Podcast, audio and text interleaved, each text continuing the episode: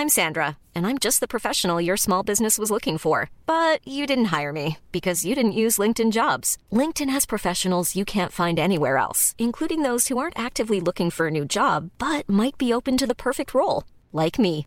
In a given month, over 70% of LinkedIn users don't visit other leading job sites. So if you're not looking on LinkedIn, you'll miss out on great candidates like Sandra. Start hiring professionals like a professional. Post your free job on linkedin.com/people today.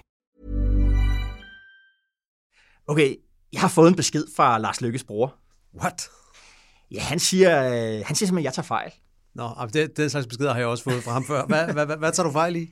Det er ude på Twitter. Øh, det er fordi, i den her uge, der har haft en analyse øh, på altinget.dk om øh, det der, vi også berørt helt kort sidst, de der meningsmålinger, der tjekker ind nu for Moderaterne og øh, Lars Lykkes bror, øh, hvad det hedder, øh, øh, Lars Lykke, øh, som, som ikke er gode. Øh, og jeg skrev en analyse, der sådan kort sagt sagde, øh, han mangler nogle spidskandidater, der kan bære projektet, han mangler en sag, Ja. og øh, han mangler at ligne en succes. Ja. Øh, og det gad øh, Lykkes bror Knud Lykke Rasmussen øh, ikke at lade stå uimodsagt øh, hen.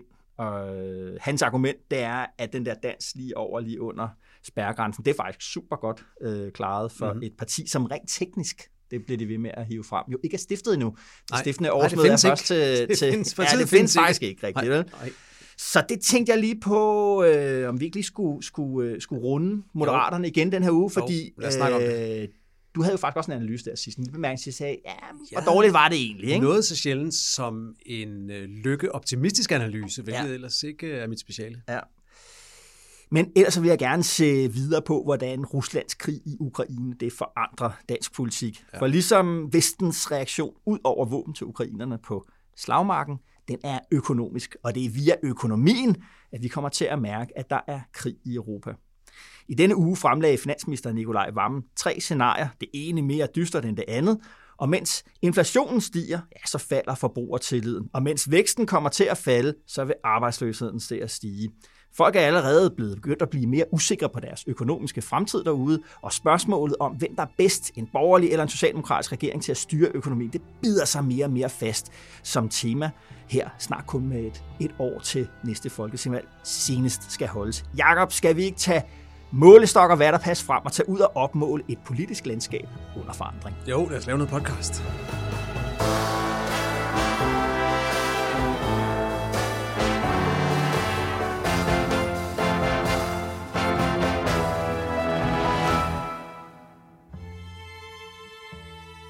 Hey Esben, inden vi øh, går rigtig i gang, så skal vi, øh, så skal vi have en, øh, en debut her i Dekopol-podcasten. Vi Ja. skal nemlig have noget så øh, klassisk som en, en rettelse. Ja. Vi skal simpelthen have en rettelse. Ja. For jeg har sagt noget, der var forkert. Okay. I sidste uge, der sagde jeg, at, øh, at jeg havde hørt, at sundhedsminister Magnus Heunicke's pressemøde var placeret kl. 17 den dag, det lå, mm-hmm. af hensyn til og efter aftale med TV2 News. Ja. Og det er der nogen hen på News, der er blevet, blevet sure over. Jo. Og det kan jeg godt forstå, Ja. fordi at, øh, sådan var det åbenbart overhovedet ikke.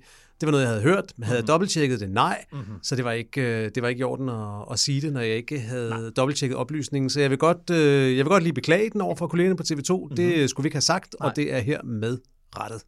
Sådan. Okay, altså så Moderaterne, økonomi, og så vil jeg også gerne uh, runde, Jacob, uh, SF's uh, landsmøde her i, i, uh, i sidste weekend. Men inden da, fluen på væggen. Fluen på væggen. Hvor skal vi hen i den her uge? Ja.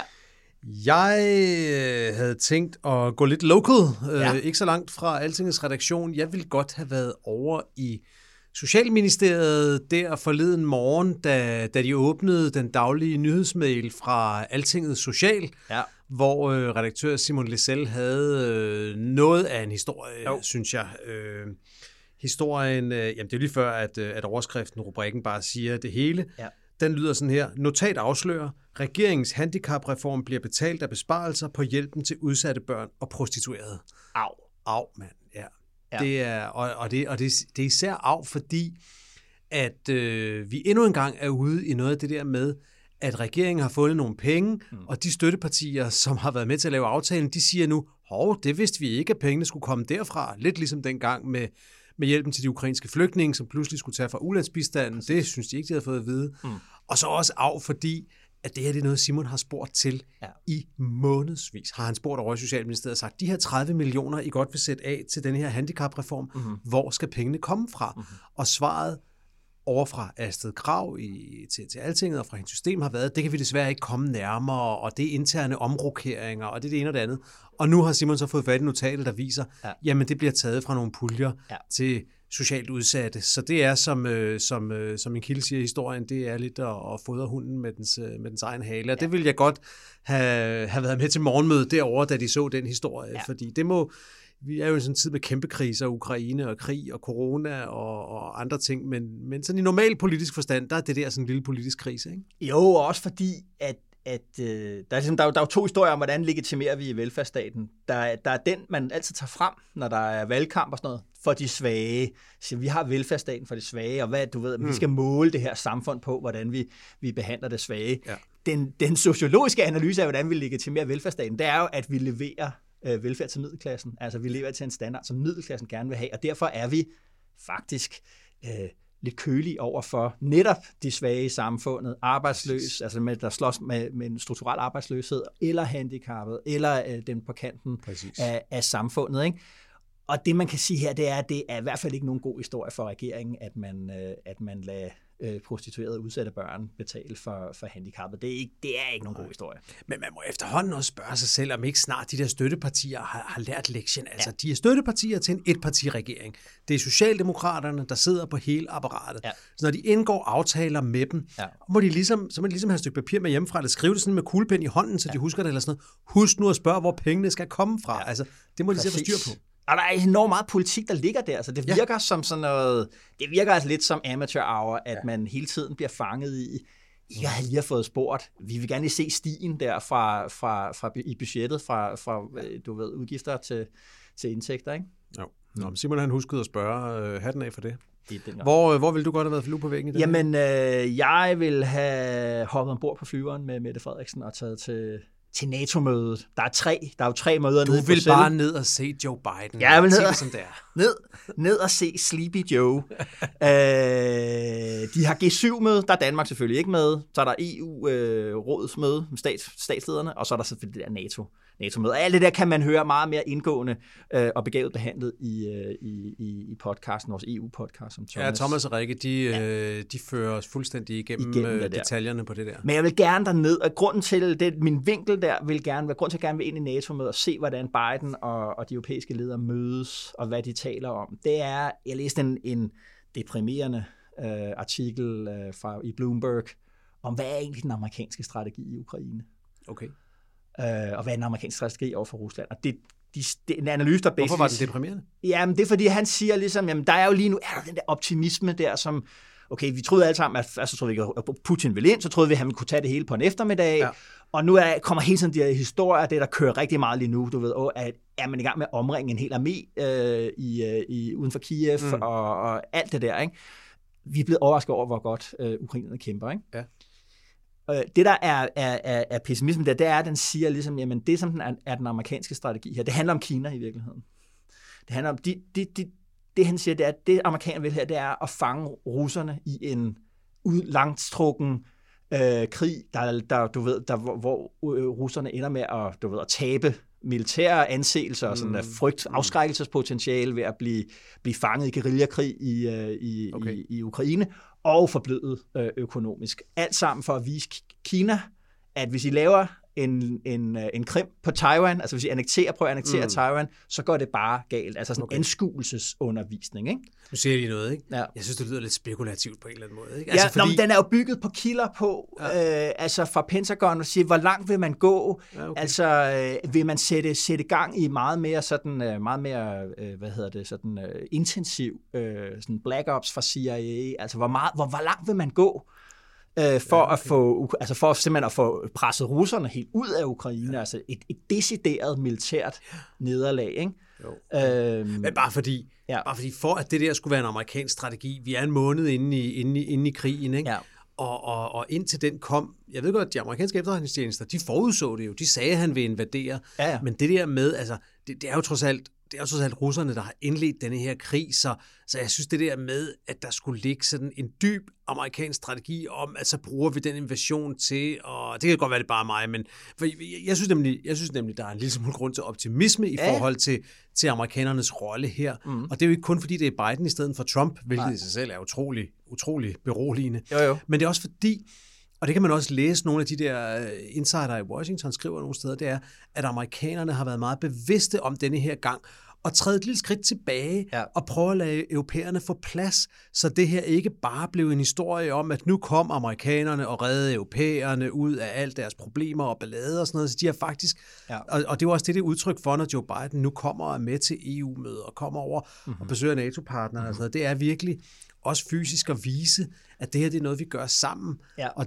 og der, det tror jeg er mit indtryk af, hvis der har været nogle strategimøder i, i The Oval Office om, hvordan fanden gør vi det her, så tror jeg måske i højere grad, det er det, man har talt om, det er det her med, hvordan sørger vi for at holde sammen på butikken Europa og USA, mere end, du ved, hvad signalerer vi over for Kina? Helt sikkert. Nå, jamen helt sikkert. Jeg tror bare, at fordi det, det, lige nu står der altså meget vipper på tyskernes forhold til russisk gas og olie. Ja. Vil man lukke, eller vil man ikke lukke? Øh, hvad det hedder, fordi det, der bliver sagt fra den tyske udenrigsminister øh, fra, fra de grønne der, det er jo, altså, så er det masse af arbejdsløshed og kæmpe BNP-tab og alt sådan noget, så altså, mm. han vil helst ikke øh, ud og, og, og, og lukke ned nu, og der, der er det jo lidt, fordi det er jo det, der finansierer, vi afleverer jo millioner af kroner om dagen ja, ja. Til, til, til den russiske krigsmaskine, og hvis man virkelig vil lukke ned, ja. der, ikke? så kan man, så, så vil det være pres tyskerne til at sige, så er det slut. Altså, ja. i to første skridt, flot med, med Scholz, nu er det altså næste skridt, fordi så lukker, så lukker butikken derovre i Rusland for alvor. Mm. Ikke? Og vil amerikanerne være med i det pres, eller vil de ikke være med i det pres? Ikke? Fordi det, det er det der spørgsmål om, hvad, vil, hvad, hvad er egentlig godt? Sådan, det er jo en meget realpolitisk analyse, jeg skal nok smide den op i, i show notes. Det er en realpolitisk analyse, der siger, mm. mm er det nødvendigvis dårligt for, for amerikanske interesser at se okay. russerne, øh, hvad det hedder, øh, i sådan langstrakt Afghanistan, altså ja, ja. Afghanistan... Øh, Altid skønt ja. at se sine fjender forblødet i, et, i et moras, men fortæl mig lige så, mm. du vil gerne have flue på væggen dernede. Hvad vil du gerne have set? Altså, hvad, hvad vil du gerne have set nede jeg vil gerne se den jeg vil gerne se, hvad, hvad, hvordan, de taler, altså, hvordan taler de om det der. Går Biden ind og lægger pres på Scholz og siger, ja, ja. altså, hvad det hedder, vi kan kompensere dig. Øh, Men går, går de andre EU-lande sammen og siger, prøv at høre, så må vi pulje på nogle, øh, på, på nogle energiindkøb øh, for at kompensere for, for, hvad der kan mm. gå ud over tysk industri her.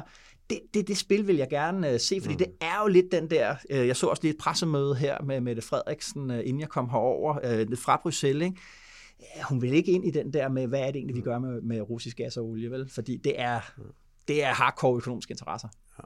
Har du tænkt over, jeg tænkte over i dag, uh, Mette Frederiksen på de der møder i Bruxelles, mm. hun er den eneste nordiske statsleder, der er med til begge møder. Ja. Hun er med både NATO og EU. Nordmændene er med over i NATO. Ja. Svenskerne og finnerne er med over i EU. Vi har snakket meget om, om Finland og Sverige øh, vil, vil med ind i, øh, i, i NATO. Den debat kører, det er der vildt mange interessante artikler om mm. i, i svenske medier lige for tiden. Mm. Måske øh, skal vi også snart til at have en debat om, om, om nordmændene skal til at tænke på at, at komme med i EU igen. Der, det skal vi lige snakke om en anden gang. Ja. Måske, måske skal vi smide den over til Thomas og Rikke og også lige høre, hvad de tænker. Ja, ja, ja. Og vi må få fat i, nu er vi jo øh, på vej til at åbne i Norge, Jacob. Ja, præcis. Så vi kan... Vi, vi skriver kan... om det på norsk lige ja. lidt.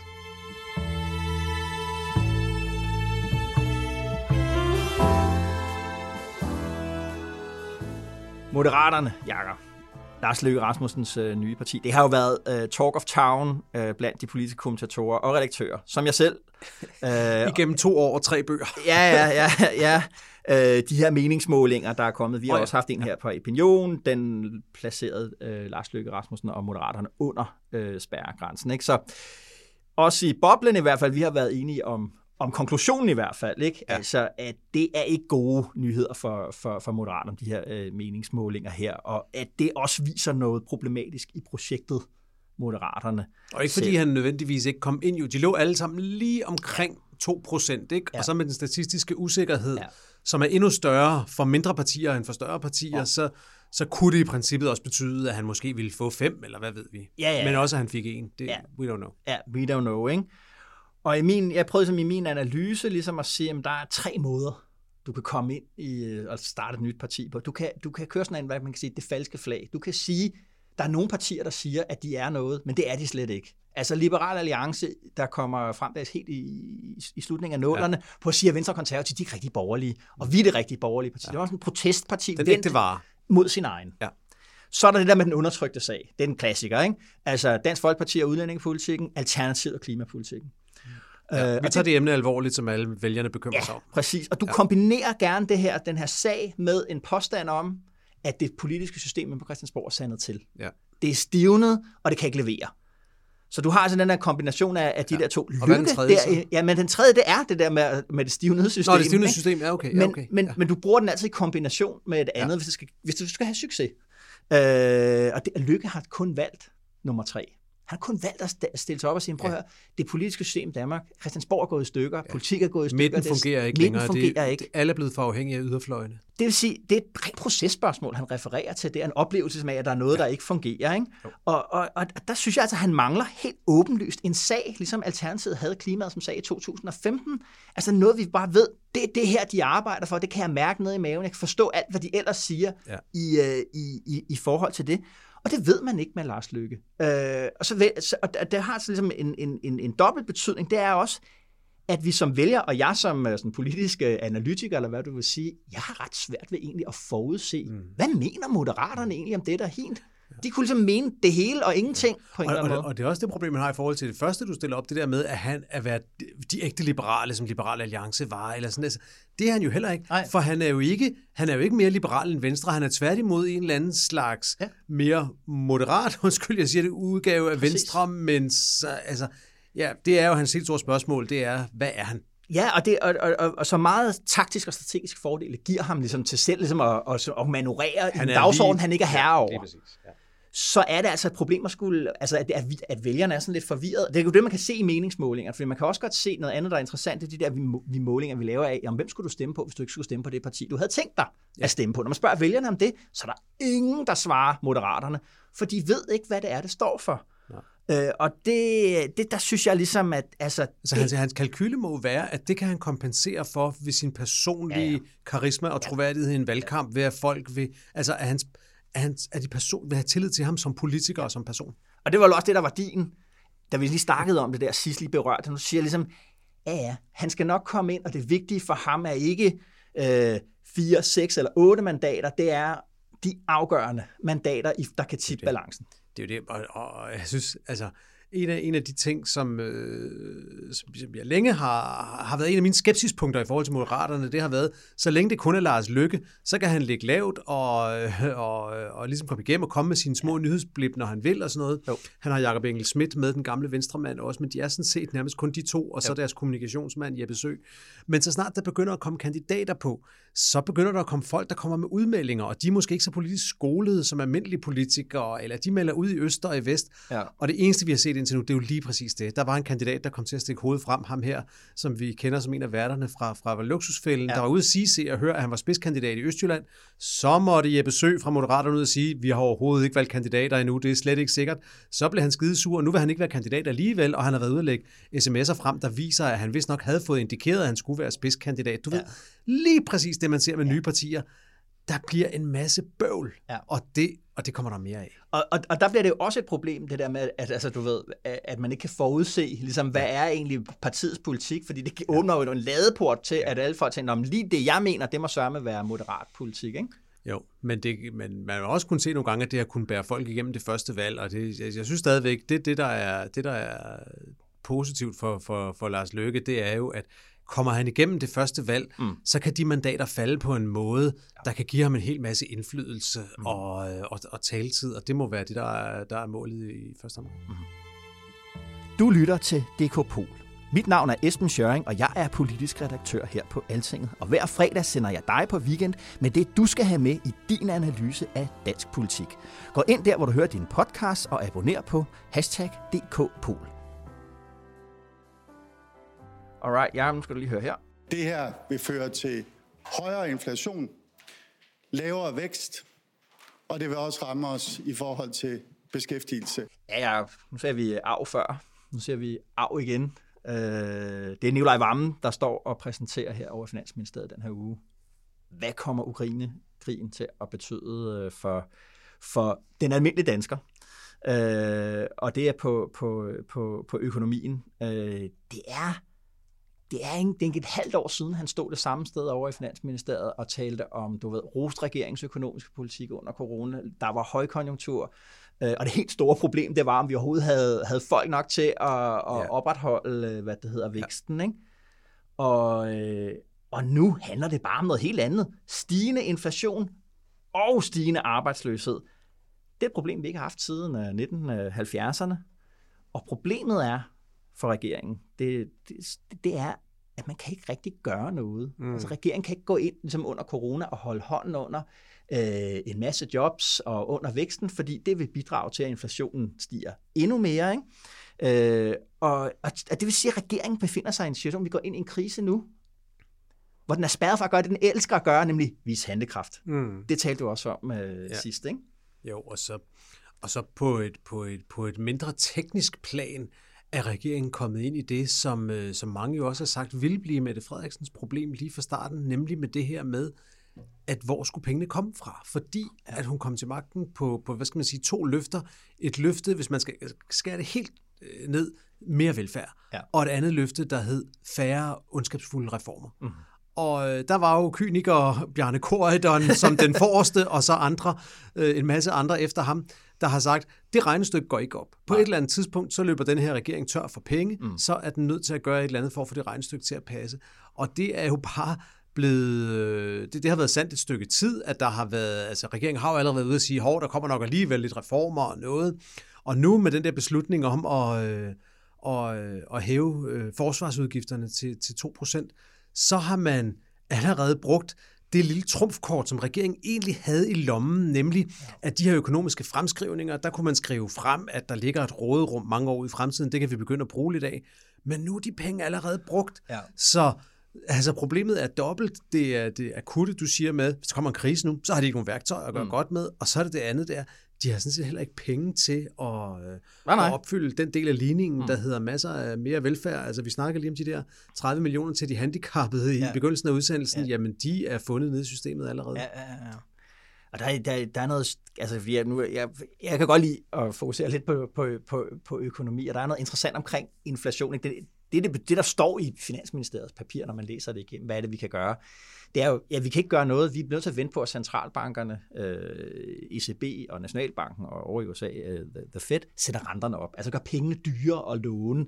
Og det vil i sig selv virke afmattende på økonomien. Det er derfor, at, at man så vil bringe øh, inflationen ned. Og det, de taler om der, det er også forventningerne til inflation. Mm. For det, man har fundet ud af, når man har forsket i, infla- i inflation, det er ikke bare sådan et spørgsmål om, at efterspørgselen overstiger udbuddet. Nej, nej hvis folk forventer, at der er en stigende inflation, så bruger de pengene nu. Virksomheder bruger heller pengene Inden de bliver nu, mindre værd. fordi de bliver mindre værd. Og det mm. fører øger så i sig selv øh, efterspørgsel, og så bliver du fanget i de her øh, i, i, sådan en, i sådan en ond, i, en, i en ond cirkel. Ikke? Altså, nu snakker jeg med Søren Hove Ravn øh, her i, i løbet vores af ugen. Økonomiekspert. Vores økonomiekspert. Hvad, hvad, hvad, hvad er egentlig forklaringen på, at tingene gik så skævt i 70'erne? Altså, mm. at, at at, at man stod i det der store problem med, at lige pludselig så havde inflationen eksploderet, arbejdsløsheden var eksploderet, så kom renterne. Altså, så satte man endelig renterne op efter en 7-8 år med, med, med som jo også, ligesom, ligesom det her er startet af en oliekrise, mm. så, så, så startede det også dengang som oliekrise. Og han sagde, det er det der med, at man ikke, altså man turde simpelthen ikke vælge imellem, øh, hvad det hedder, arbejdsløshed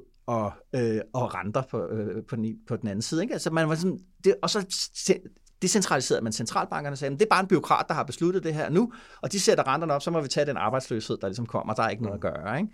Men det, der, der er jo er politisk interessant nu her, hvis vi skal, vi er jo ikke økonomer, Jacob, det er jo, at hvis vi får den der penge ind, penge ud, ting, som du taler om der, den der diskussion, hvor skal pengene komme fra, så er vi tilbage i terræn, hvor de borgerlige har det rigtig, rigtig godt. Yes, yes. Fordi økonomisk ansvarlighed, styring af økonomien, det er, når vi spørger vælgerne derude, det mener de stadigvæk, at det er de borgerlige nok bedst. Det er et rygte og et ry, de har optjent i løbet af 80'erne med, med Slytter. Ikke? Jo. Så derfor har jeg været sådan lidt øh, interesseret i, hvordan vil regeringen så reagere? Hvordan vil de forsøge at frame det her? Ikke?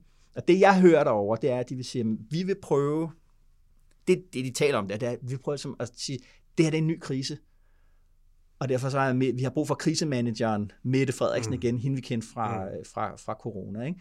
Det tror jeg er det, som hvis jeg vil, vil det, det er som politisk analytiker kommer til at lægge, lægge mærke til, og det er så også det, som, som vores lytter derude skal holde øje med. Hvordan bliver fortællingen om det, der kommer til at ske nu her øh, mm. øh, fremad? Ikke? Mm. Hvad tænker du? Jamen, jeg tænker, det er spændende, men jeg synes, det der også er det der også er ved det her, hvis man kigger på den politisk, det er, at den ikke er helt enkel for, øh, for oppositionen mm. heller, hvordan de skal gå ind og, og angribe på det her, fordi at, øh, at de har lige selv været med til at ændre betingelserne for, hvor meget underskud vi må have ud i fremtiden. Ja, ja. De har lige været ja, med til at fyre ja, ja, pengene af på flere ja. forsvarsudgifter.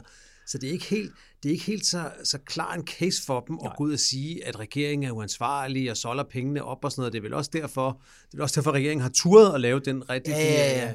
Af, af, af rådrummet. Det er ja. fordi, nu er det sket sammen med de borgerlige, Præcis. så nu, nu, nu kan den ikke rigtig føre til en, til en hel masse kritik, og så tror jeg, så tror jeg altså, de, de håber på, at der stadigvæk inden for, den, inden for de der fremskrivninger, der kommer fra ja. Finansministeriet, vil være nogle milliarder, man kan, man kan bruge til at, at lægge de ting oveni, man skal, når der er valgkamp og finanslov og sådan noget. Ikke? Og det giver, der er en anden mulighed også, det er, at altså, den position, de gerne vil også vil ind i, det er ligesom også den der, den fornuftige midte, hvis man kan tale om den måde. De har jo partier til venstre for sig, hvor det, at de vil kritisere regeringen for ikke at gøre bruge penge nok, kan være understøttende yes. for et argument om, se hvor, der kan hvor se, påpasselige vi er. Vi er. Ja, ja lige præcis. præcis. Ja.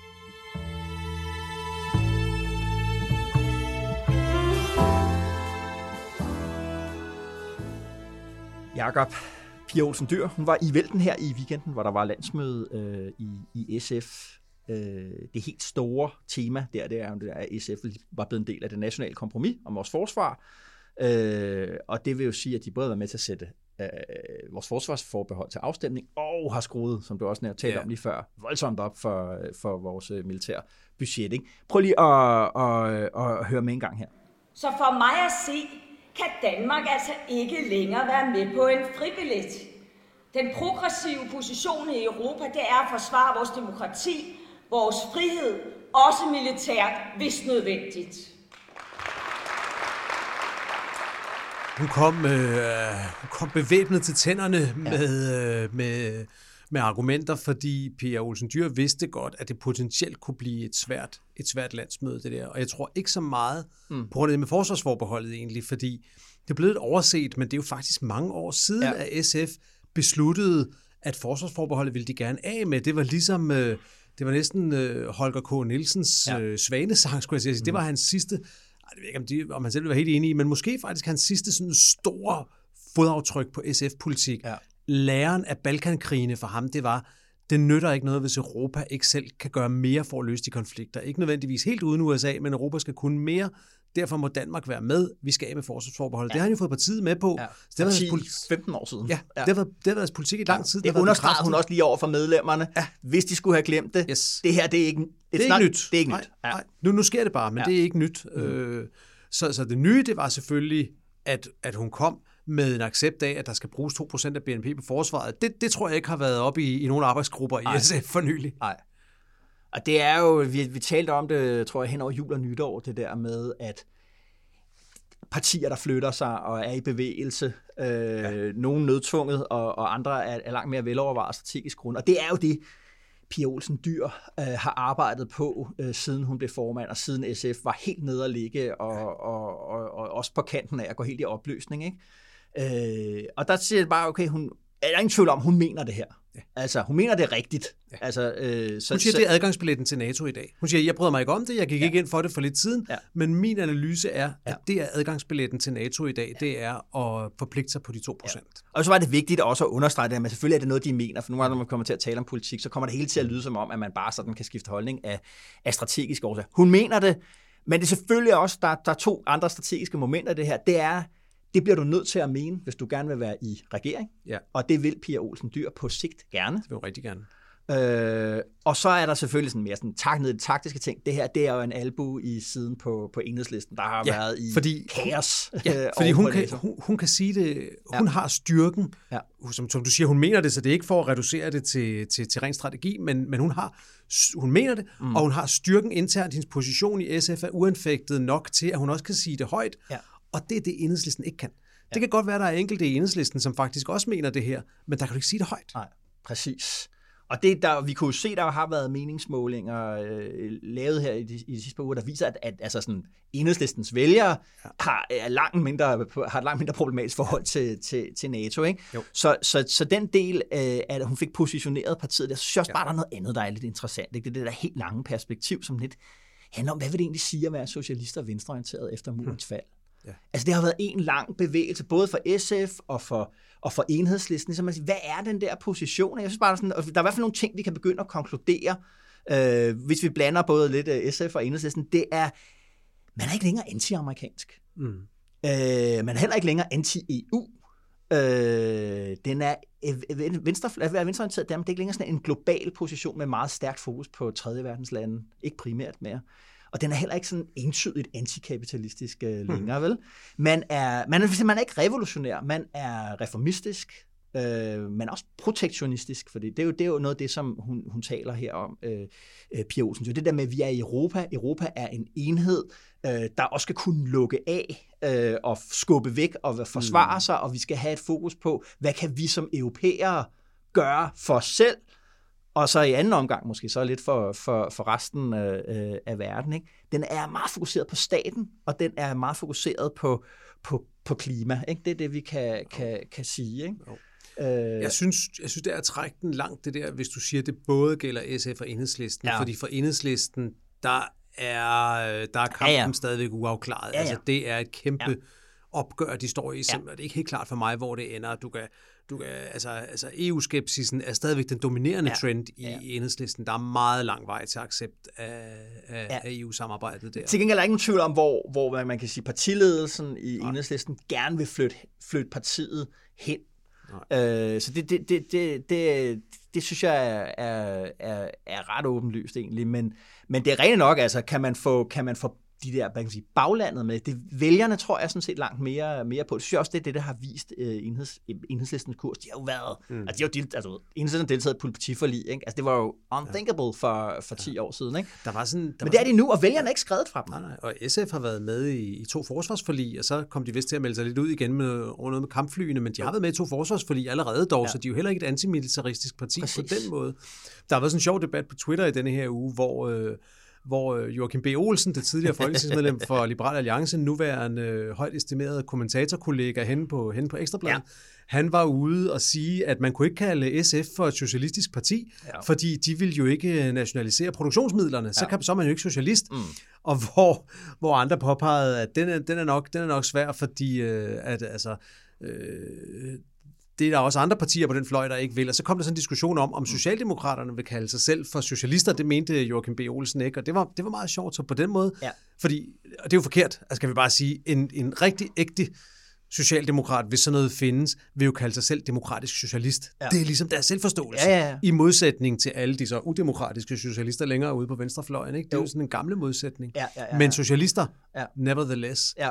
Øhm, så det kan være, at, øh, at de der gamle artikelserier, der plejede at være i politikken i debatsektionen hver eneste weekend om, hvad det vil sige at være socialdemokrat, det kan være, at vi skal til at have nogle nye af dem, men hvad vil det sige at være socialist ja. i, øh, i 2020'erne? Men det er jo det, der er under i bevægelse nu. Jeg synes ja. også, ligesom, du kan tage udgangspunkt i, i, i den bog, Pelle Dragsted kom øh, det var med for ret, nordisk socialisme. Og det, jeg synes, der er, også er lidt interessant ved det, der, der, der, der er noget andet, det heller ikke er. Det er det ikke identitetspolitik. Nej. Altså man, er, man vil ikke ned i en spørgsmål om øh, særrettigheder og minoriteter og sådan. Det er, man er, det, velfærdsstaten, at det er selvfølgelig, man er blevet velfærdsstatspartier ja. øh, alt sammen, og det er jo i virkeligheden af den udbygning der, hvor man siger, når man, altså, hvis, vi skal, hvis vi er et parti, der skal sikre velfærd, så er det ultimativt også for SF's vedkommende noget, der har en, mil- en militær øh, overbygning. Ikke? Men hvis vores gode kollega Erik Holstein stod her, øh, og det burde han måske, så, så vil han jo sige, alt det der, det er meget godt, drenge, men ja. jeg har været med flere år end jer. Ja. Og så vil han sige, når nu der næste gang skal laves finanslov, eller kommer andre store velfærdsdebatter på, ja. på plakaten, så kan det godt være, at Pia Olsen står stærkt, og at de har forberedt det gennem lang tid og sådan noget, men så får hun problemer, mm. fordi så bliver det svært for hendes vælgere at forstå, at hun er med på de 2%, når de så ikke kan få ekstra ja. lærere ja. og pædagoger ja. og ekstra øh, ekstra bevillinger til, øh, til at hæve de laveste ydelserne for de mhm. allerfattigste i Danmark. Ikke? Mm-hmm. Altså, ja. og, og det er vel også et reelt, et reelt politisk problem for hende. Ja, ja, ja. Jamen altså, apropos det der med, med, med at det udsatte børn, der skal betale for, ja. for, for handicappet, den der diskussion kan også gå, gå hen og blive, blive grim for, for enhedslisten. Jeg tror, det der,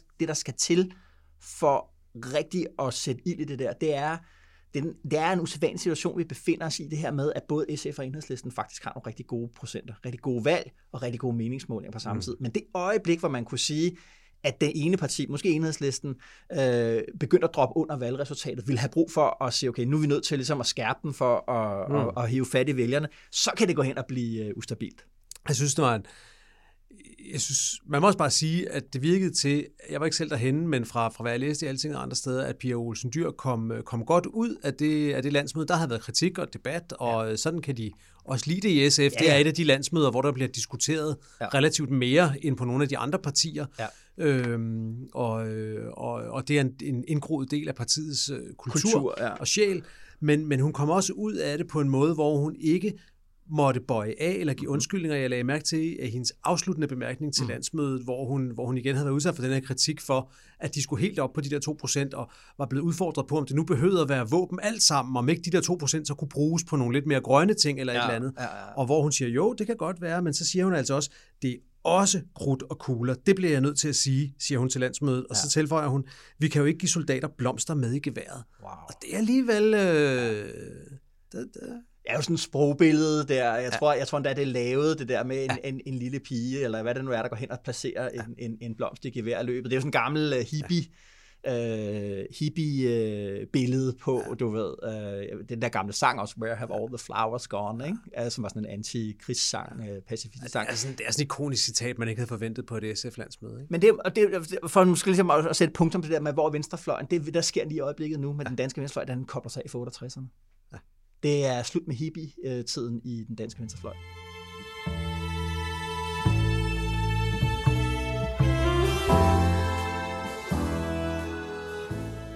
Jakob, vi er endnu en gang kommet til vejs ende. Jeg er jo øh, på vej til Lanzarote med mine børn, så i næste uge, der er du... Øh, Home alone? Ja, ene kaptajn på broen. Shit, mand. Jeg finder ja. nogle gode legekammerater. Ja, det glæder vi os til. Vi skal også lige huske at gøre reklame for vores øh, live, øh, DK Pol live arrangement, som vi afholder på Hotel Cecil i Indreby København den 17. maj.